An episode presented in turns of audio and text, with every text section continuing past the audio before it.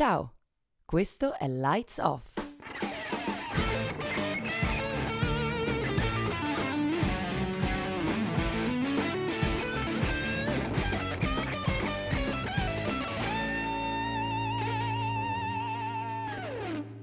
Ciao, sono Claudia e questo è Lights Off, il podcast che spegne i riflettori e accende la luce delle idee. Oggi abbiamo qui con noi Pierpaolo Perretta, in arte Mr. Save the Wall, artista di origini comasche che attraverso le sue opere dà un'interpretazione ironica e critica della società contemporanea. Possiamo definirlo un esponente della street art, ma la sua peculiarità, come suggerisce stesso il nome Save the Wall, è la volontà di proteggere il decoro urbano e quindi di non utilizzare i disegni sui murales, ma di eh, disegnare su legno, su cartoni, su metallo e utilizzare dei particolari eh, nastri gialli per identificare le sue opere. Pierpaolo, è un piacere per noi averti qui oggi. Anche per me è un piacere essere con voi, sono molto stimolato dal vostro format e sono anche curioso. Vediamo dove andiamo a finire. Allora, eh, a me ha fatto piacere presentarti come Mr. Save the Wall, ma in realtà uno dei motivi principali per cui io ho tenuto a intervistarti è per far sì che i nostri ascoltatori possano conoscere la tua storia, anche perché solamente attraverso la tua storia poi mi sembra eh, di capire che possiamo ben interpretare le tue opere, visto che molte sono anche strettamente personali, giusto? Sì, molti dei miei lavori sono autobiografici e soprattutto la cosa interessante è che anche quando nessuno sapeva che fossi Mr. Save the Wall, già raccontavano parte della mia storia. In una duplicità della mia vita, di giorno in giacca e cravatta e di notte con le bombolette spray, in giro per la mia città. E quindi fin da subito l'uccellino di Twitter che dialoga con un uccellino normale non si capiscono, parlava del ricambio generazionale all'interno della mia azienda, dove evidentemente io ritenevo di essere l'uccellino che parlava con l'hashtag proiettato al futuro e l'uccellino invece normale, tradizionale, mi guardava stupito, stranito, con un grande punto di domanda.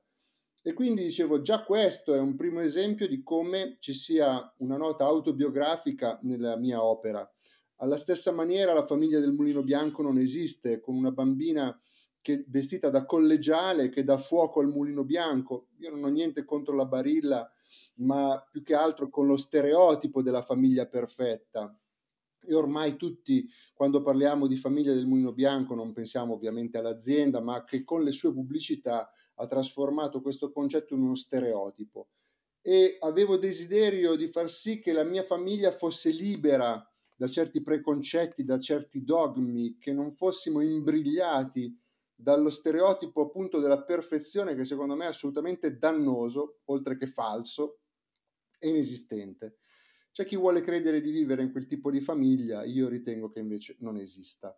E, e da lì ancora un'altra nota autobiografica e così via fino a che una notte ho deciso di lasciare il mio lavoro da impiegato per dedicarmi a, all'arte in modo professionale. Certo, è una scelta estremamente coraggiosa anche perché diciamo che informandomi comunque sulla tua biografia, tu eri manager comunque di Comcommercio, quindi eh, avevi comunque anche in un certo senso ehm, fatto carriera, quindi avanzato nelle posizioni, per cui è anche un qualcosa eh, lasciare totalmente quella vita significa comunque lasciare un grande eh, pezzo, diciamo, della tua esperienza da lavoratore, quindi non è, non è una decisione presa dopo due anni, pensi, penso dopo tanti anni di carriera.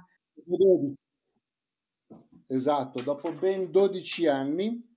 Eh, allora vorrei raddrizzare un attimo il, l'espressione che tutti usano per definire la mia scelta di lasciare il certo per l'incerto. Non sono stato coraggioso, sono stato incosciente. L'ho fatto in uno stato di incoscienza, perché è bello e liberatorio dire andate tutti a cagare, ma il giorno dopo ti ritrovi che devi iniziare una nuova vita di punto in bianco. Quindi ehm, ho lasciato il politically correct, ho lasciato il certo per l'incerto, sono uscito dalla zona di comfort per entrare in quella di scomfort, dico io. Però un'altra delle mie fonti di ispirazione è una massima che nell'aforismario degli aforismi inediti è eh, da, dedicata a me, che è ognuno le scelte che fa. E io sono stato quella scelta, la scelta di lasciare per prendermi un anno sabbatico, che sono diventati ormai dieci, un anno sabbatico dove fare una pausa e fare quello che mi piaceva fare, ma soprattutto sentirmi libero, questa libertà. Eh, non sono più nelle condizioni di dire sì anche se penso no. Se penso no, dico no. Come diceva nella grande bellezza Gebi Cabardella, diceva sono arrivato all'età in cui non ho più voglia di fare quello che non mi va di fare.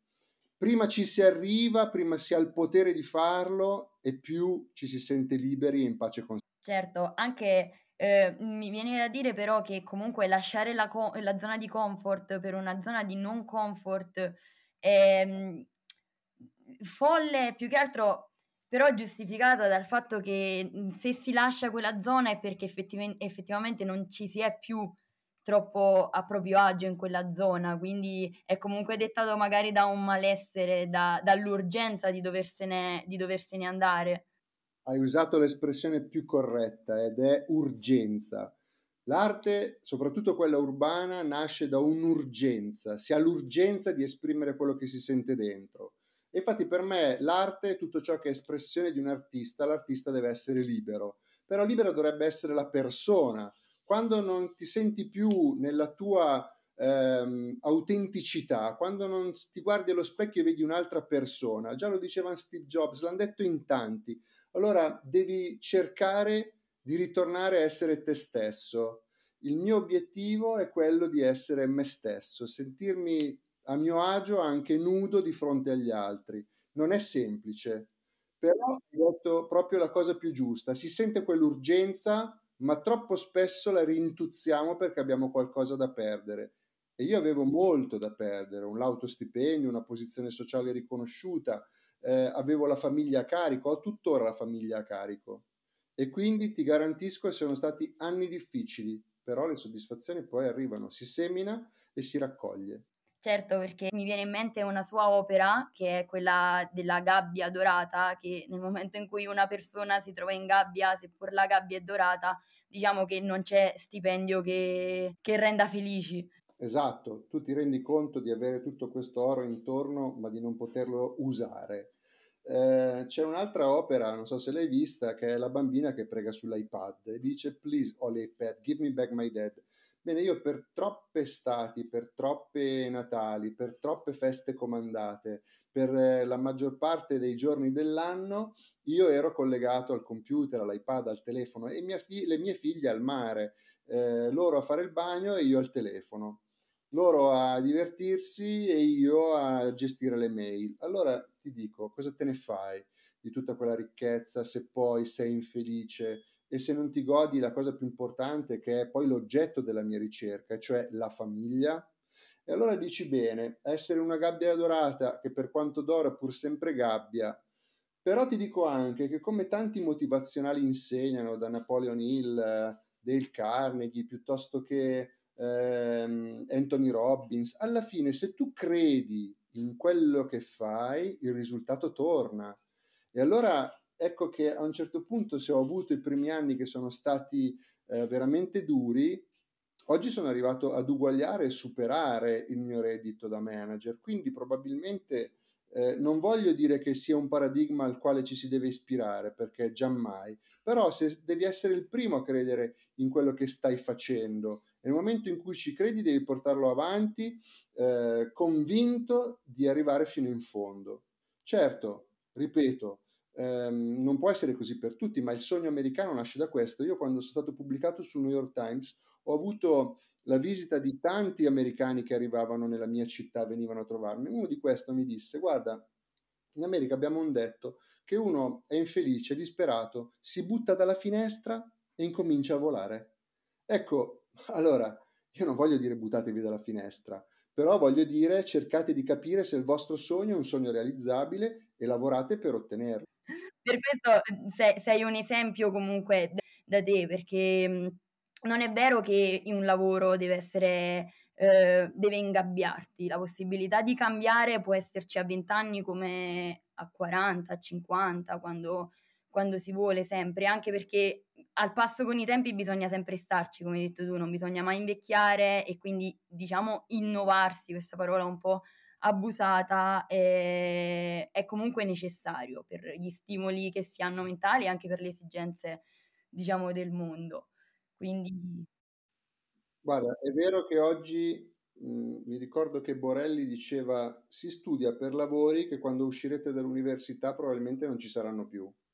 Dovrete, si, si, studia tutta la vita. Io ho fatto prima studi che mi hanno portato a essere un manager, oggi faccio studi che mi fanno muovere nel mondo dell'arte.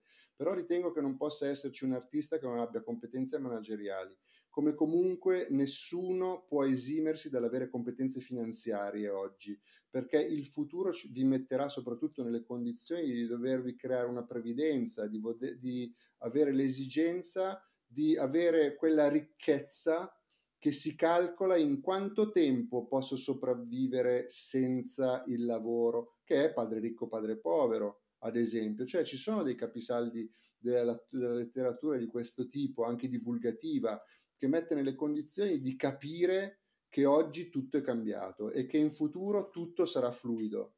Quindi non voglio scomodare Bauman, però secondo me bisogna avere competenze in ambito filosofico, in ambito economico, bisogna saper fare anche di qualcosa di materiale, bisogna saper far di conto. Oggi bisogna avere competenze a 360 gradi, assolutamente. E anche quindi magari ehm, vivere con la speranza sì di lavorare, di fare un lavoro per il quale si è studiato, ma anche considerare il fatto che tutto quello che si studia magari prima o poi lo si ritrova. Guarda, voglio citare, eh, Picasso diceva, ogni bambino è un artista, il problema è come rimanere artisti quando si cresce. Ti devo dire che mia figlia, eh, un giorno andando a scuola, noi abbiamo su un pianerottolo fuori dalla, di casa una lavagna Oggi non si usano più le lavagne con i gessi. Allora l'ho trovata in giro, me la sono po'. Ed è bello perché ognuno lascia un messaggio. Una mattina ho trovato un messaggio di mia figlia che fa scienze umane, che è bellissimo e dice vivi ogni giorno come fosse il primo. Io che sono cresciuto con la mentalità di vivi ogni giorno come se fosse l'ultimo. Cioè, capisci come cambia il paradigma? Lei aggiunge una chiosa e dice è la curiosità che muove il mondo. E invece noi arriviamo a dire godi più che puoi perché può essere che non ci sia un domani. Ecco, io penso che la mia è stata una generazione di mezzo, di passaggio, esattamente come si è passati alla tecnologia, come si è passati alla, al digitale, come si è passati all'euro. E voi adesso vi trovate nella nuova generazione, quella bella, cioè dove potete prendervi in mano davvero il vostro futuro.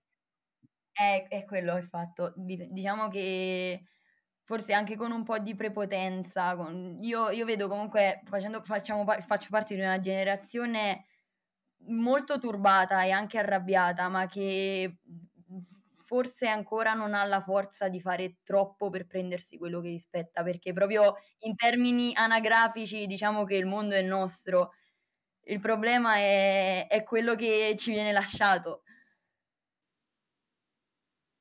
Allora, c'è un detto bellissimo. Se gioventù sapesse, se vecchiaia potesse. Allora, io ti dico questo, sono contro, eh, ma veramente fermamente contro chi usa la rabbia, la violenza per svegliare la coscienza dei boomer come me che stanno rovinando il pianeta. Non esiste che si vada a imbrattare l'arte, perché l'attenzione è concentrata più sul fatto che si sia buttata della vernice sulle opere d'arte e non sul vero problema. Allora oggi bisogna essere capaci di essere geniali. Allora io nel mio piccolo ho dei, degli esempi di genialità che ho sfruttato e che vorrei mettere uh, a fattor comune, cioè per me l'espressione dell'arte urbana avviene, come ad esempio è successo, quando c'erano i buchi nelle strade del centro storico di Como la gente ci cadeva dentro e si faceva male, io ho piantato dentro dei fiori. Cioè io suggerisco iniziative di questo tipo, perché? Perché tutta l'opinione pubblica si è sensibilizzata su questa cosa. L'attenzione non è stata sul fatto che ho imbrattato un'opera, no, sul fatto che in centro storico a Como camminavi e vedevi in mezzo alle strade dei fiori. Or, hanno risolto il problema, dopo mesi che non si chiudevano le buche, Il giorno dopo che questa cosa è andata sul giornale, il sindaco ha dato indicazione all'ufficio tecnico di coprire tutte le buche del centro storico. Un giorno, 24 ore. Allora, seconda iniziativa, il nostro lungolago di Como è un cantiere che durava da anni ed era uno scandalo a livello nazionale. Non si riusciva a risolvere il famoso cantiere Paraty, un po' come il Mose di Venezia. E io cosa ho fatto? Siccome queste palizzate, il cantiere sono proprio nel salotto buono della città, sul lungolago, la riva, ho fatto delle fotografie del lago di Como attraverso le palizzate, ho fatto delle cartoline e ho scritto questo è il panorama del lago di Como. I comaschi hanno firmato le mie cartoline, 60.000 cartoline sono state portate al Presidente del Consiglio. Allora, ancora una volta, nessuna iniziativa violenta, una rabbia incanalata. Ti faccio un ultimo esempio che non mi riguarda. Monster Co. è un cartone animato che parla di questa cosa, cioè si ottiene molto di più, lo diceva già eh, Rodari, si ottiene molto di più, si insegna di più facendo ridere, facendo divertire, che non facendo incazzare. Sì. È una rabbia che va incanalata in qualcosa di creativo e intelligente, ma mi viene in mente un video diventato virale di recente di uno scienziato che era stato bloccato sul raccordo anulare da un definiamoli attivisti che manifestavano contro il clima bloccando il traffico, ma di fatti l'unica cosa che facevano era impedire alle persone normali di andare al lavoro o comunque continuare ad emettere CO2 per le macchine in coda. E questo scienziato interviene dicendo loro venite a lavorare con me che quotidianamente eh, cerco di risolvere, di dare il mio contributo per il cambiamento climatico, venite a lavorare e a, ad attivarvi, a fare qualcosa di concreto quindi diciamo la interpreto molto in questo fatto, una rabbia che deve essere incanalata sicuramente in qualcosa di, di positivo e non violento. C'è un altro motto che è iscritto nell'aforismario degli aforismi inediti a me. Seduto ho avuto tante idee, ma è alzando il culo che le ho realizzate. Allora tu puoi avere anche la bella idea, ma poi come la metti in pratica? Guarda che arrivare a fare 60.000 cartoline, farle firmare a tutti i comaschi, spedirle, farle arrivare a Renzi, non è stata un'operazione semplice. Quindi nelle varie skill che devono avere oggi i giovani ci deve essere anche la capacità realizzativa, non solo il sogno. E anche magari la perseveranza di non vedere il risultato in modo immediato. Anche diciamo l'era consumista in cui viviamo è anche eh, data dal fatto che sappiamo aspettare molto di meno, che vogliamo tutto e subito, dai messaggi istantanei all'Amazon che spedisce il giorno successivo anche l'attesa, diciamo, per noi è decisamente più logorante rispetto a quella delle vecchie generazioni e questa è una cosa che non aiuta perché pazienza è importante portarne. Non solo, ma vi devo dire che io sto osservando cosa sta succedendo, ma vedo che ad esempio in un aspetto che secondo già il rapporto di coppia non è semplice alla lunga, Schopenhauer nella metafisica dell'amore sessuale ne spiegava addirittura il perché della brevità del, dell'entusiasmo e dell'infatuazione. Adesso che si ha tutto e subito anche in quello, secondo me il tema della famiglia che, che si disgrega e che perde di mordente, eh, lo vedo, sono son lì alla finestra, sto cercando di capire cosa sta, cosa sta succedendo. E sono molto curioso, cioè, sono alla finestra, sto osservando. Comunque per chi fa il mio mestiere, le fonti di ispirazione sono continue, sono quotidiane, non c'è pausa avere qualcosa da dire, eh, inevitabilmente ci si deve affacciare alla finestra del mondo, soprattutto per quanto riguarda le tue opere, eh, sono estremamente eh, sociali. Diciamo, la realtà contemporanea viene rappresentata attraverso le tue opere, ad esempio quella della, della pietà che mantiene in mano la bandiera italiana, è qualcosa che effettivamente, non lo so, mi, mi ricorda una situazione italiana in cui l'unica cosa che si può fare è provare tristezza del vedere ad esempio una madre che sorregge il figlio morto, diciamo che è, è qualcosa di, ang- di, angoscioso e si può rappresentare solamente se ci si affaccia alla finestra e si vede qual è lo scenario. Però, però miei, nelle mie riflessioni c'è sempre un fondo positivo, cioè alla fine la... Gesù risorge. Quindi secondo me anche l'Italia risorge. Ehm, tant'è che questa cosa ha colpito molto Oscar Farinetti e mi ricordo che siamo andati a Expo insieme nei Tesori d'Italia di Vittorio Sgarbi e lui mi chiese addirittura di far alzare la pietà, di far lanciare il tricolore in aria. E sopra scrisse all'ingresso The answer is blowing in the wind, cioè la risposta sta ventolando nell'aria e lui dice la nostra Italia è talmente bella, la biodiversità da nord a sud, da est a ovest, abbiamo la, la più alta concentrazione di opere d'arte, di architettura, di culture, di contaminazioni, di, di vegetali, di animali, di tutto. Quindi sicuramente c'è una profondità mie, nei miei messaggi che nascono da questo cortocircuito. Hai detto bene, tu immagina se dovessi spiegare a parole il dolore che prova una madre per avere tra le braccia il figlio morto, mh, probabilmente mi mancherebbero, o per, un, per ognuno avrebbe un, un'intensità di tipo diversa, il senso di dolore.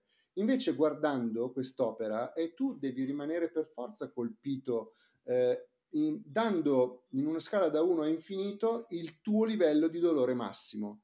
Ecco qual è la forza di questo tipo di espressione che si chiama detournement, cioè che va a prendere le immagini potenti fatte da altri artisti, tipo Michelangelo in questo caso, ma per carità di Dio c'è il, che ne so, Canova, Amore Psiche che si fanno il selfie, quindi anche lì eh, il nostro lavoro poi è questo, prendere il cortocircuito creato da questa immagine e dargli un significato nuovo, sfruttando un po' da parassiti buoni, si può dire, la potenza che avevano già loro, però era servita lì su un piatto d'argento, amore e psiche. E a un certo punto, mentre amore vuole fare altro che baciarla, lei si fa un selfie, ma goditi il momento. E infatti il titolo è Love Me or Like Me. Quindi o amami o mettimi like. Diciamo che n- anche per quanto riguarda Bansky sei stato mi ricordo Street Artist Dead che anche lì eh, diciamo viene, viene, un attimo preso in considerazione Bansky